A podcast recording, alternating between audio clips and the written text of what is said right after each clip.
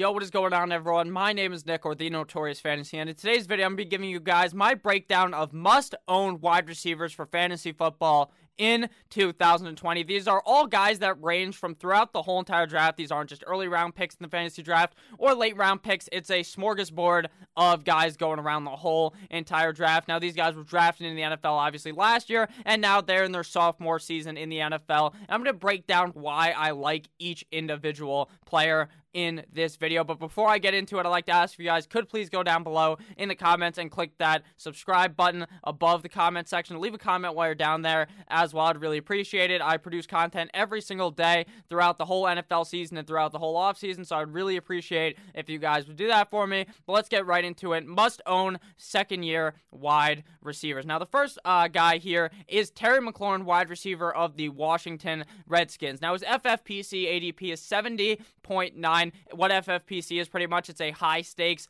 website where they host high stake leagues. So leagues that are like $100, $200, $300, they're all hosted on there when they're type of these type of earlier drafts with typically guys that are very, very sharp, more like expert type of guys. If you're talking more, it's more like an expert league, not like a normal type of league that you guys may, might be playing in or that I may be playing in because my leagues aren't really expert leagues either because I play with my friends. So he is a Washington Redskins wide receiver. He's six feet tall, 208 pounds, so that's pretty good for a wide receiver. Obviously, his speed is his best thing for him, and that's not even necessarily true because his hands are great as well, but his speed is insane. 4.35 40 yard dash, 98th percentile in the NFL, 114.6 speed score on playerprofiler.com, so pretty great for him. Obviously, last year he was drafted in the third round, but that didn't seem to matter because just because he wasn't drafted in the first or second round didn't mean he couldn't break out. He is on the Washington Redskins. He went to college at Ohio State. You want to know who else went to college at Ohio State? His quarterback, Dwayne Haskins. They played together in college, which is something you actually might not even be able to tell if you didn't know that by watching the games. Dwayne Haskins was constantly just throwing the ball in the wrong spot for Terry McLaurin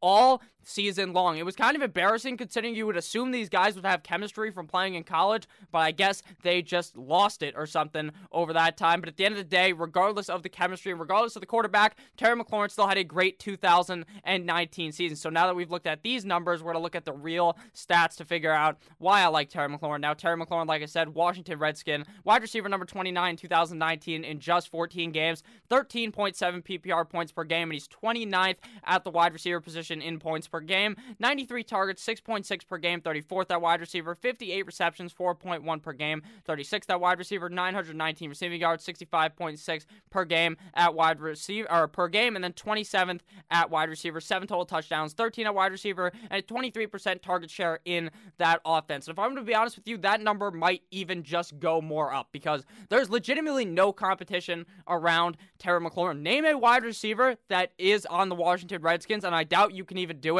because it's a bunch of scrubs and Terry McLaurin. All right, Terry McLaurin is going to have an amazing year this year. Now, if you didn't categorize last year as a breakout, his rookie year was a complete domination. Wide receiver 29 in 14 games is amazing. 13.7 PPR points per game is amazing for a rookie, a rookie wide receiver, not a Wookie wide receiver. He's not fucking Chewbacca. So, I really like Terry McLaurin this year, and if we dive more into some other stats, we can find out why I like him even more. Looking at this stuff is key to me. Looking at the yards per reception as well as the yards per target to me is very key in figuring out how good of a wide receiver Terry McLaurin really is and how much the team values him. 15.8 yards per receptions, 14th at wide receiver. So he's a guy that's getting targeted decently far down the field. So he's going to be getting a lot of points, getting yards after the receptions, the YAC, because his his per target yards was 9.9 yards per target, 12th at wide receiver. So he's going far down the field to catch the ball, and he's also getting an extra six yards on every catch, pretty much.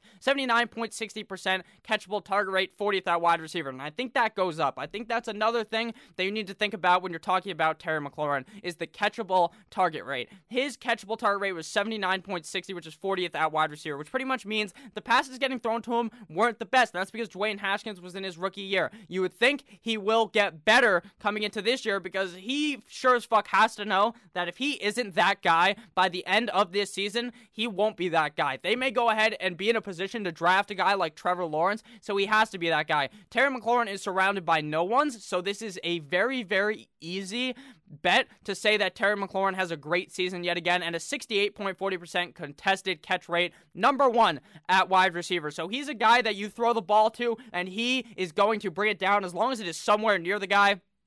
Because, like I said, some of the balls that Dwayne Haskins was throwing him were just outright embarrassing. They bring in a whole new coaching staff system. After last year, they fired Jon Gruden's brother, Jay Gruden, as the head coach. So I think that the Washington Redskins are looking to turn it around with Riverboat Ron. And I think that Terry McLaurin has a great season yet again, an even better season than 2019, where he finished as wide receiver number 29. I think he could easily finish as a top 20 wide receiver, if not potentially top 15. I think he even has has top 10 upside on a weekly basis because we saw him do it last season on the shitty Redskins and they got slightly better. So there's no way they're worse than they were last year. And another thing that's a bonus for Terry McLaurin is that defense, while they drafted Chase Young, is still going to suck some some something bad. They're going to be sucking something fierce because they're not going to be looking good at all all season long. So that means the offense is going to have to do what, guys? They're going to have to throw the football. They're going to have to air out the pigskin, and that means that Terry McLaurin is going to be getting a lot of opportunities to catch the ball since they're going to be behind and they're going to be airing the rock out. So that's why I like Terry McLaurin. Now, if you guys have enjoyed the video thus far, please click that subscribe button and let me know what you think about each and every single one of these rookie wide receivers that I talk about in this video. Second guy to talk about here is wide receiver of the Seattle Seahawks, DK Metcalf, or Decaf Metcalf, as the announcers like to call him.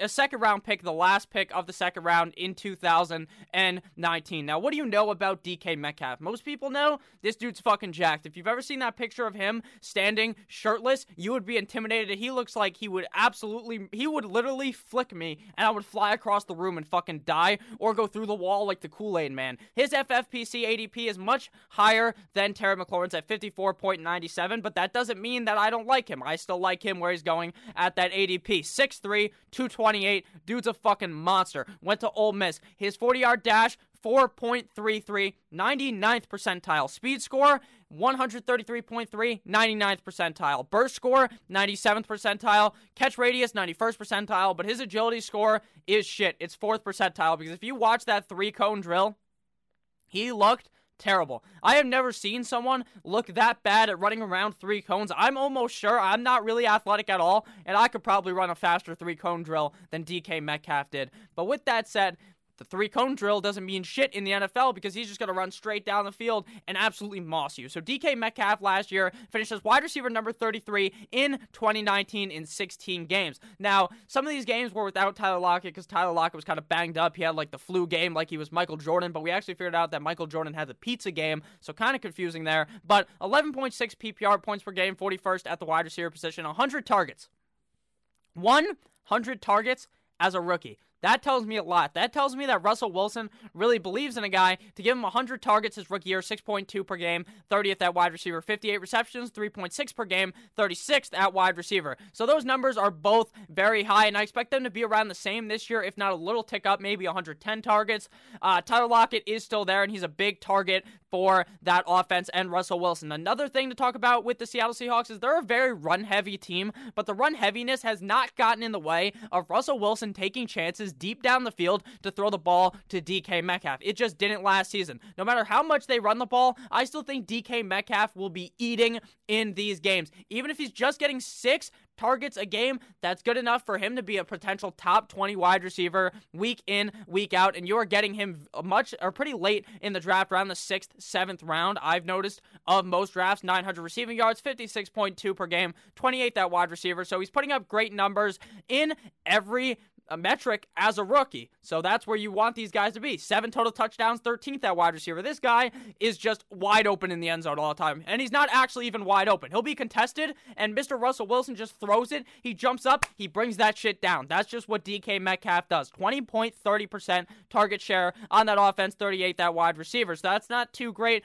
but who really cares? Because if he's only getting the ball six times a game, he's still going to put down those big numbers because he's a guy you can anticipate Russell Wilson looking for in the end zone. And another bonus is while they're a run heavy team, they kind of don't really have that many running backs. Chris Carson, talented, but fumbles a lot. And then they have DeeJay Dallas, who how good is DeeJay Dallas? How good is Rashad Penny? Because Rashad Penny's fucking banged up. So I think they might be looking to pass the ball a decent amount more this season. So I think that DK Metcalf has a great year, regardless if they up the passing uh, uptick, if they try to pass it more, or even if it's the same as last year and they're much more run heavy. That's okay with me. I will believe in a wide receiver who is in Russell Wilson's system. Now, there's going to be the people in the comments. There's going to be those people that are going to tell you Russell Wilson hasn't had two 100 yard wide receivers since like 2011. Nick, how do you believe that DK Metcalf could potentially do that? It doesn't matter if he gets a, a thousand yards. I'm going to be honest with you. I don't think it matters.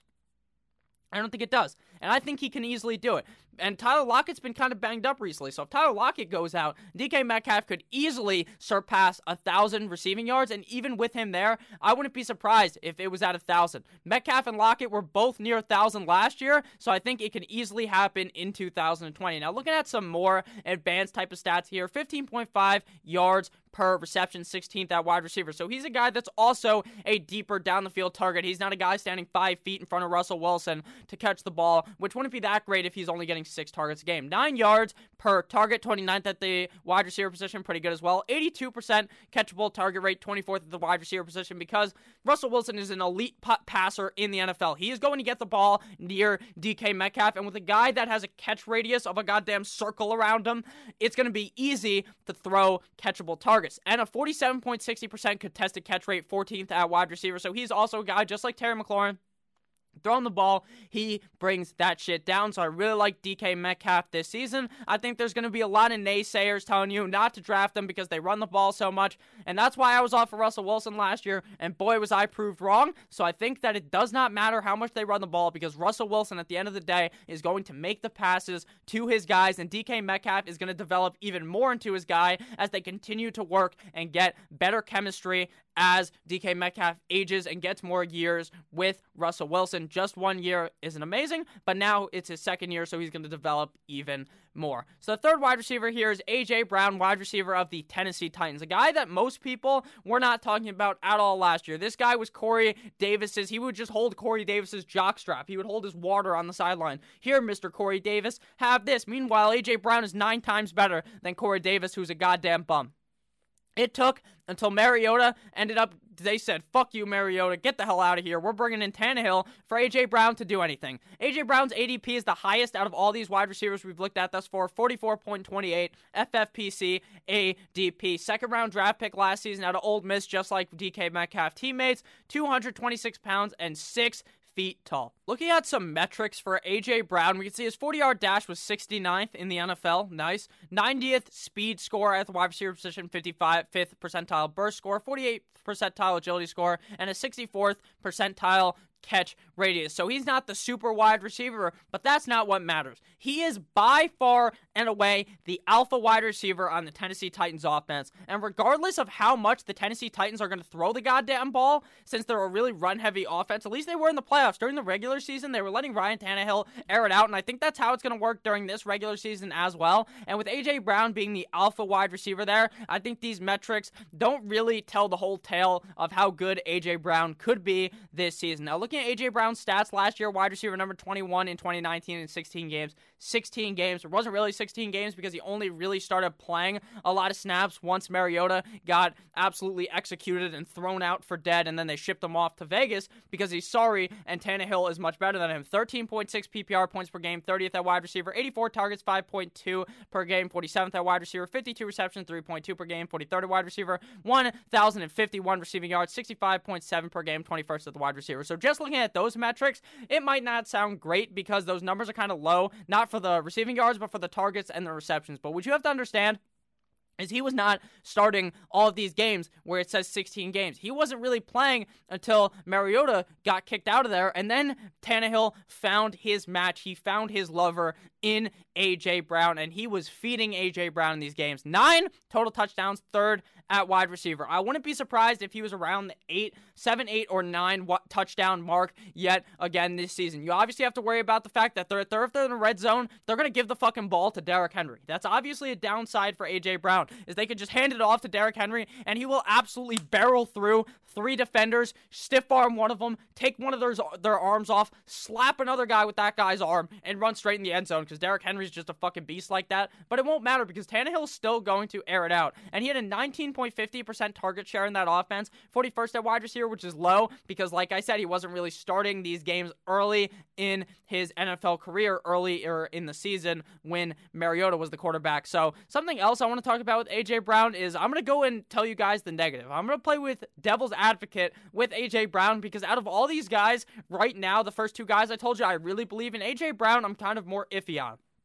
I still think he's great, but I'm going to give you the downsides of A.J. Brown. We saw what happened in the playoffs. They were very run heavy, and they didn't seem like they wanted to throw the ball that much. That's worrisome for A.J. Brown. It really is. And that is something that scares me. Another thing that scares me is Tannehill. This guy will look like the football Jesus Christ, and then the next game, he will look terrible. The next season, or not the next game, because he'll be hot a whole season, and the next season, he's cold. I'm a Miami Dolphins fan. I saw Tannehill look like a goddamn MVP the year we went to the playoffs. Then he gets hurt and then the next year he's shit. So who really knows how good Ryan Tannehill is going to be? Who knows how this offense is going to look once Derrick Henry is not so happy because he got tagged. He didn't get his contract. So who knows what it looks like? I still think AJ Brown is so talented that the talent is going to outweigh the situation in this case because I think he's going to get fed by Tannehill. But I just worry that the offense just isn't humming like it was late into last season. So to look more into AJ Brown's metrics, 20.2 yards per reception, third at the wide receiver, 12.5 yards per target, second at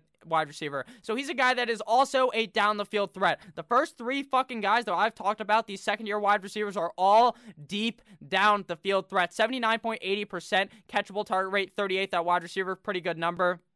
Could be higher though. Definitely could be higher.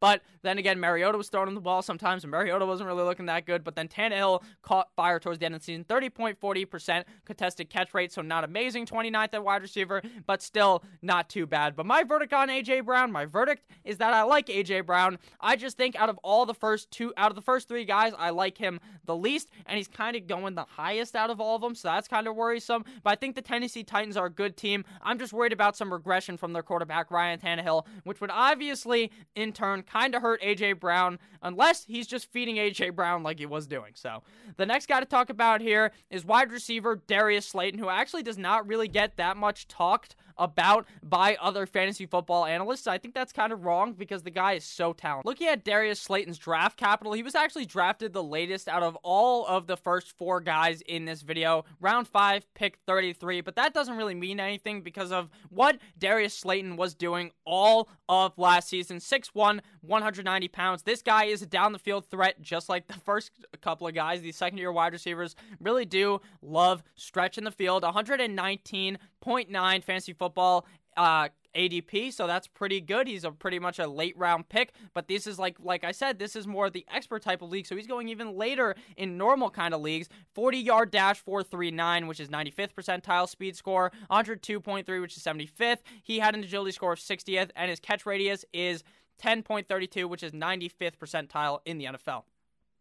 A huge plus for Darius Slayton before we get into his real deep numbers is the fact that the Giants wide receiver corps is like fragile. It's it's like the fine china your mom has in the closet, and if you touch that shit, it may just end up breaking, so you don't even touch it. That's what this wide receiver corps is, and the tight end corps. Evan Engram will legitimately get hurt lacing up his cleats. Golden Tate Sterling Shepard, both injury prone, both seem to just get hurt all the time. So Darius Slayton could potentially be the wide receiver two in this offense for many weeks. He's kind of the three right now, as you would think for targets for Danny Dimes. But at the end of the day, that does not worry me because how much Danny Dimes and him developed a connection throughout the season. Daniel Jones obviously was a rookie last season, just like Darius Slayton. I think he takes takes a big boy step this year and looks much better. Last year, he had struggles of keeping his hands wrapped around around the football.